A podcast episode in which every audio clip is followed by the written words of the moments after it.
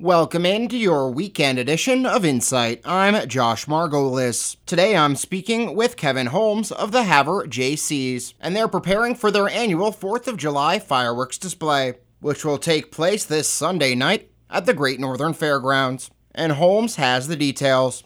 So the Havre JCs has uh, put on the night display for many years. We also do the fireworks booth. All the money that's raised at the fireworks booth goes towards the firework display for the next year. This year we're really excited about our night display because there was a recent expansion in the equipment and we were able to, uh, with the money that we raised last year, max out the amount that the equipment would handle for a bigger night display for this year. So that's really exciting. And uh, Jason Murray's always been amazing for putting on the show on the JC's behalf. With our fireworks booth, we just purchased a brand new booth because a couple years ago our fireworks booth did burn down, but we were able to, with the support of the community, be able to purchase a new fireworks trailer, one that fits our needs a lot better than our one that we were using temporarily. And this one's a lot more mobile. It's got a lot more space for us, and we've been able to kind of make it our own, which was really exciting. Western Trailer Sales worked with us really well on being able to uh, get that. So huge thank you to Brandy Kurtz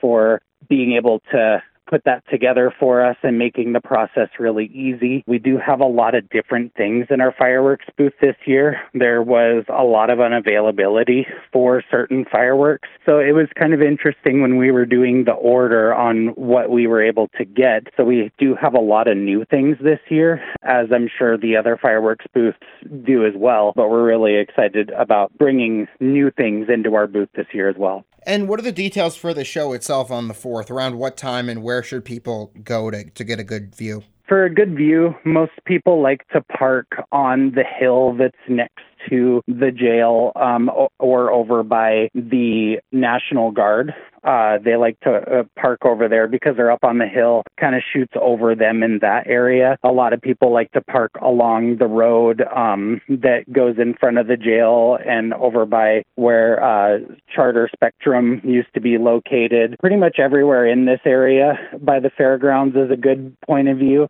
So when we tell people what time, we usually just say at dark because I mean we want it to be more visible to the people that come to watch the show. So usually that starts around eh, anywhere between 10 and 10:30. And that does it for your weekend edition of Insight. If you'd like to park at the fairgrounds for the show, it's 5 bucks per vehicle, with the gates opening at 8 p.m. Please remember no fireworks or litter are allowed on fair property. For New Media Broadcasters, I'm Josh Margolis.